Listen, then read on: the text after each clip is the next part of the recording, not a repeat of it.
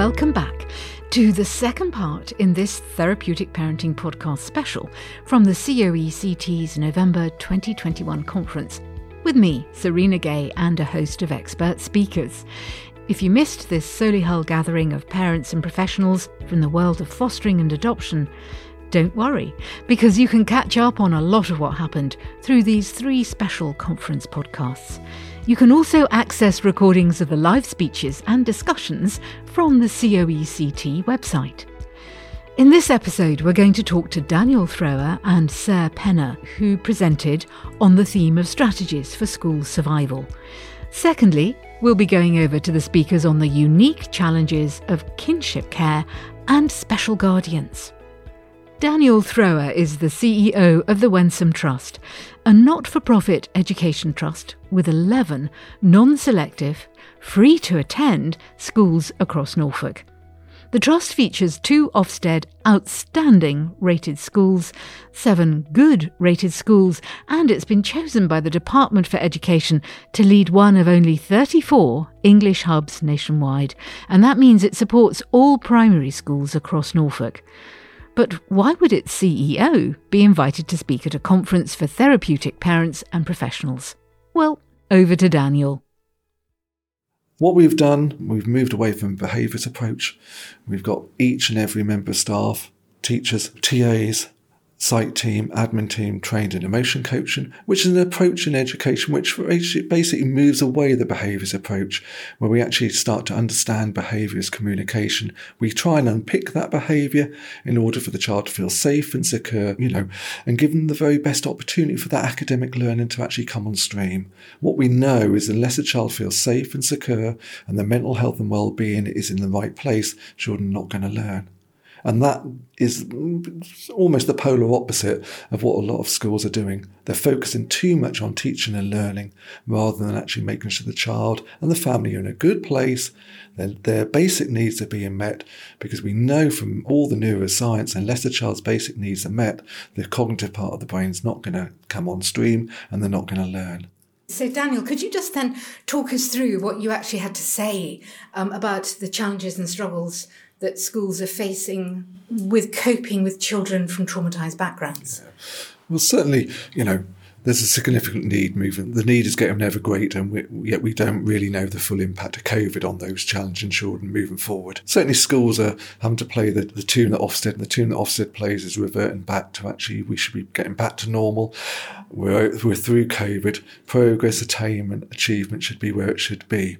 And that's quite a difficult place for schools to be, given that, you know, the, the pre, prior focus is more about social emotional well-being, getting the children settled, and then start to stabilise and then to move on with their education. I think mo- moving forward and on other things, you know, schools are facing challenges in relation to budgets. We have no long-term plan without, you know, we have, we can budget three years in advance. It'd be lovely if we had a 10-year plan with a 10-year budget so we can actually make some life change and changes. Um, we're not in that position. So, for the people who are attending today, these will be people with a special interest in children from traumatized backgrounds. Um, what were you advising them about what they could do to help schools? Well, I think I think one of the strongest things from all of our talk was about trying to form a positive relationship with the school. Um, I think it's trying to be aware that schools are in difficulties as much as the, as the schools are aware, and that as a parent with a child with trauma, they need a different provision. But it's about working together. It's about being open and honest. It's about building a relationship for the best interest of that child. And if we can get schools and we can get parents working closer together, it's not going to overcome the problems about underfunding, not having the knowledge, but it is going to actually start to make some lifelong changes for some children in the short term until eventually we might get to a position where we might get the DFE catching up to what these children need long term and actually drive it through, you know, as schools, you need to make these changes rather than you should be just working with parents in a, in a sort of a collaborative way without actually that being dictated to schools any specific advice you gave to parents about the steps they could take? Very much about finding the right school. Uh, tips and advice about being careful about schools that are over focused on academic approach, trying to find out a school that is moving towards a behaviour, understand the behaviour as communication rather than manage the behaviour. So it's trying to give delegates opportunities and tips as to what a good school looks like what they should be looking for, how they can delve deeper in order to find a good school to give their child a chance, given the level of needs that their child has. And what does a good school look like for the kinds of people that were listening to you today? I think good school looks like is not over focused on academic performance a school that has a relationships policy rather than the behaviour management policy, a school that offers a, a, a, creative, diverse, more flexible provision, and a school that really listens to parents and sees that parents are really, really crucial. They want to work shoulder to shoulder and do the very best they can in partnership with the parent for the benefit of the child. And thanks to Daniel with his explanation of what a good school looks like to a therapeutic parent. The COECT's Sarah Penner is also a director of Wixelm House, which is a school of special interest to therapeutic parents. Sarah gave some more detail on the alternatives to mainstream schools available for those who need it. But first, a little bit about Wixelm House.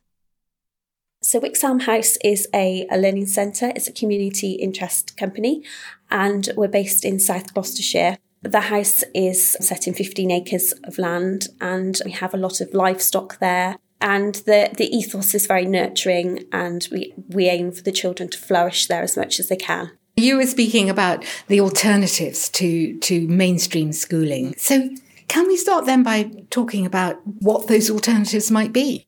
There's quite a few out there. So you have the alternative education provisions, which most local authorities have a list of their recommended provisions. A Wixelm House Learning Centre is, is on that list in um, Gloucestershire.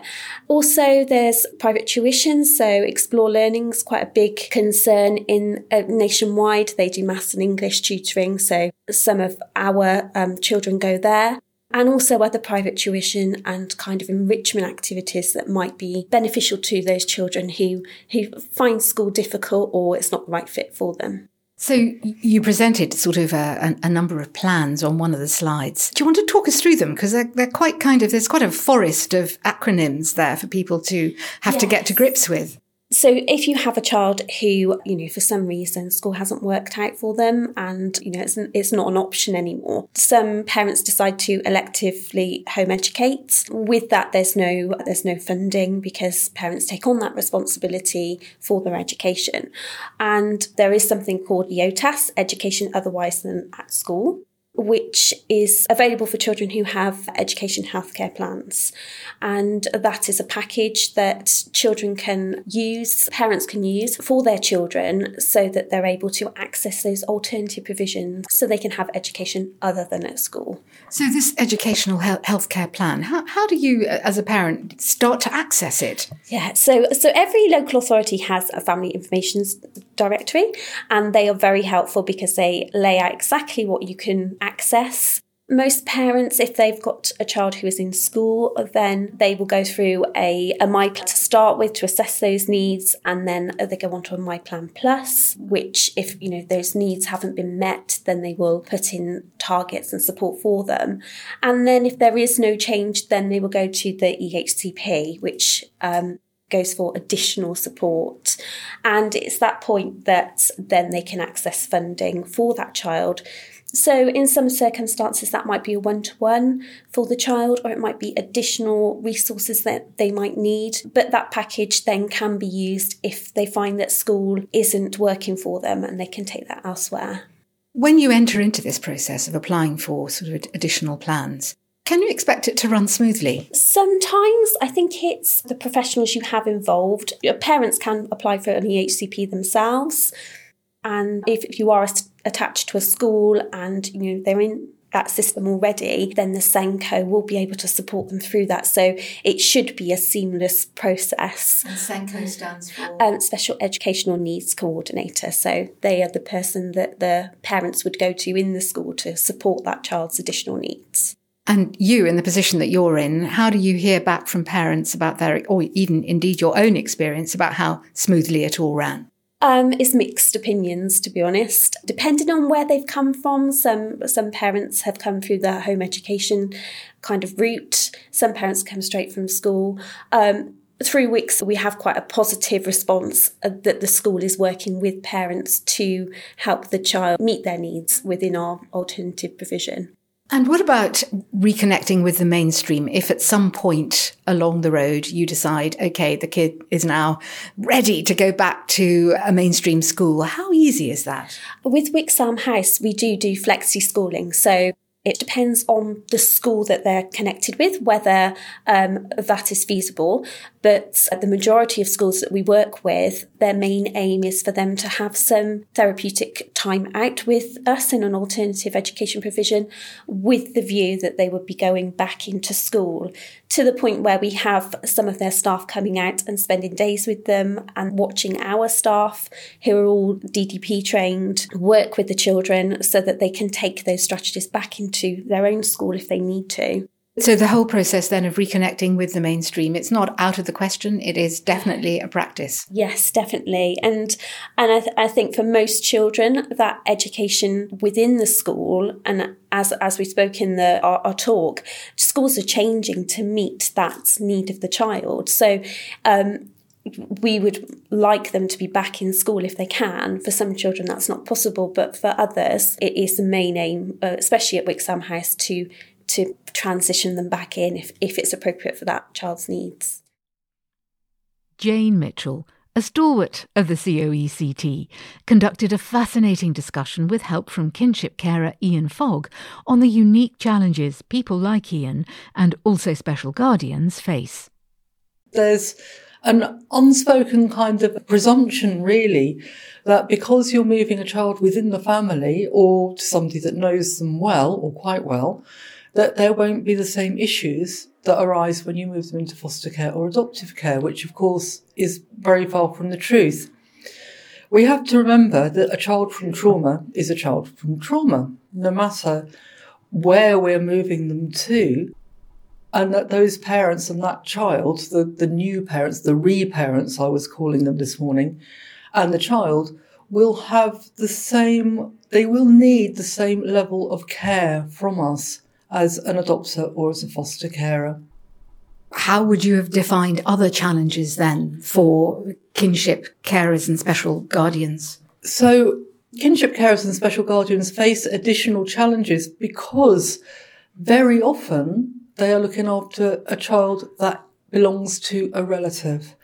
So it may be that they are a grandparent, or it may be that they are an aunt, an uncle, or even an older sibling.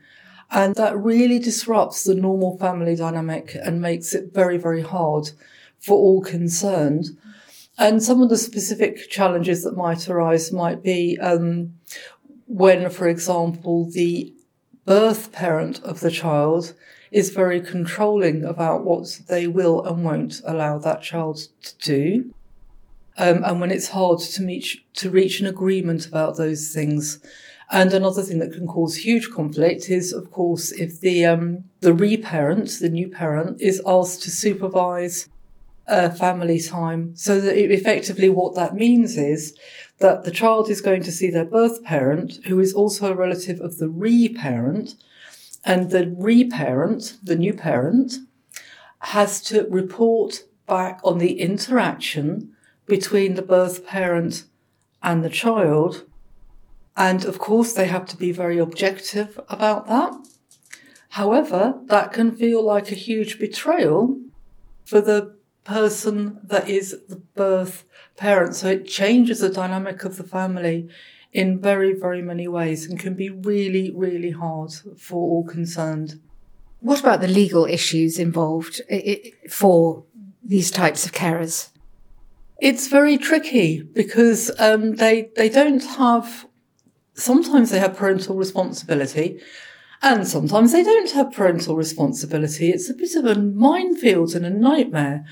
Sometimes, um, if the child's been in a foster home, say, for a, a, day and a night or longer, they might be classed as a looked after child, but then in some areas that might not happen. So in some cases, they might get full support, such as you might get if you were an adopter, and in other places, you won't it doesn't make any kind of sense. Um, and what we heard from the professionals today was that it's very, very difficult because there's lots of barriers in the way to making sure that, that there is equity and parity when it comes to financial arrangements, for example. Um, And that means that there are always these additional challenges that have to be faced because people are giving up or reducing their workload. So their income is being reduced and they're not necessarily being offered any kind of remuneration to help offset that. And what about the child's voice in all this? We were trying to be very clear today that actually the child's voice is, is a powerful weapon. It is, you know, enshrined in law that we listen to what the child has to say. It's, it's, it's within the UN Convention of the Rights of the Child. It's absolutely enshrined in law. But the problem is, is that that voice cannot just be reported by the new parent, by the reparent, um, because that would be a biased view, you see. So the voice has to be captured by a professional. So it has to be captured by a social worker or something like that. What I was advocating today was that parents look at the right of the child to have a child advocate, which you can find under gov.uk, Advocates for Children. And um, it explains the right of the child to have an independent advocate that can get to know them. It's a big job. The advocate gets to know the child, builds a relationship with them, and captures their view and represents that at the important meetings. Ian had more detail, as well as his own perspective, to add.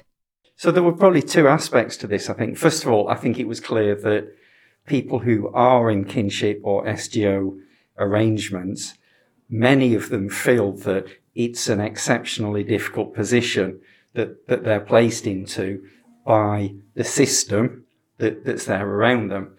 Uh, so, so that, that really stood out. People talking about just how, how much it's adversely affected their families, um, where they're maybe looking after their child's child, um, and and actually it it's really been tough for them. The other aspect was actually the professionals that, for many professionals, they were also talking about how hard the system is that they're working in and how it doesn't allow them to actually give the kind of care and support to the families and the children that's actually needed. And it just feels such a shame that almost everyone's trying to find a way through a system, but of course, nobody who was in the room today has got the power to actually make those kind of systemic changes. There was one sort of quite strange comment, I thought, where um, a kinship carer said that he had been instructed that he should blame the social worker for yeah. communication problems. And that was a social worker giving him that advice. Is, is that commonplace, do you think, that, that, that conflicting advice is given? Um, so I, I can only speak from my experience, of course, yeah. but um, certainly while I understand what that social worker will have been trying to do, to take the pressure off the parent, of course, that kind of advice inevitably causes the child to have a lack of trust in social workers. And, and what, really what we need is for the children to trust their new parents, to trust the system that is there around them. And so I, I would be really keen to find better ways of doing it than just having a sort of a scapegoat figure that can actually make things harder, especially when that child starts hitting teenage years. He's a lot more opinionated, thinking about their rights and who's for them. I think I think that that could make it really tough for them. Now, you you yourself are a kinship carer, although yeah. you've you've told us before that there was quite a tenuous link yeah. to to the whole situation, to the whole relationship. But nevertheless, you've been in that position, and you were able to stand up today to give advice on how people can access funds or the different routes in. Can you just give us a précis of that? Sure part of what I found out today was that the system in our, our local area is not the same as every other system. So in our area, um, payments and support that are there for kinship carers is noticeably less than what it would be for mainstream carers. And so for, for us, that, that meant that after we accounted for about what Jane talked about, of both of us reducing our salaries, actually, um, to then be on a lower level of payment from the local authority, despite working with a really high level of need, um, fe- felt wrong. It, it, it almost felt like a, a money saving gesture. And so for us, we actually approached the council and asked to go on the same banding level, um, the same funding level that was being offered to mainstream carers because for us, we felt that effectively we were doing a mainstream care kind of role. And, and for, for us, of course, going into it without any kind of family connection, really, it was the same kind of start as mainstream carers get, except that she moved in and we'd had no training and we were with a team that was used to supporting families rather than brand new relationships, which ours effectively was. And it was experiences like Ian's, as well as the input you've already heard from both Jane and Ian, that attendees like Kay found so helpful. Some of the information shared by the social workers in the room has just made me be like, really? In the respect that one of the things that was mentioned is that if you've been a, if you've got children that have been in foster care and then they move on to SGOs, you are then entitled to access the adoption fund. But if you've got a child that is straight into an SGO, then they're not eligible to access the adoption fund, which is mind blowing, really, isn't it? So the children I care for have got siblings that went straight into an SGO.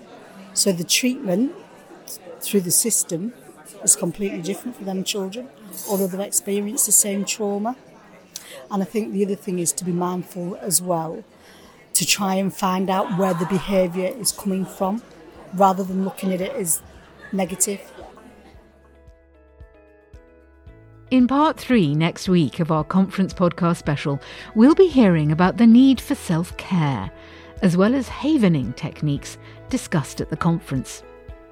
And there'll be a final word from Managing Director of the National Association of Therapeutic Parents, Rosie Jefferies. Bye for now.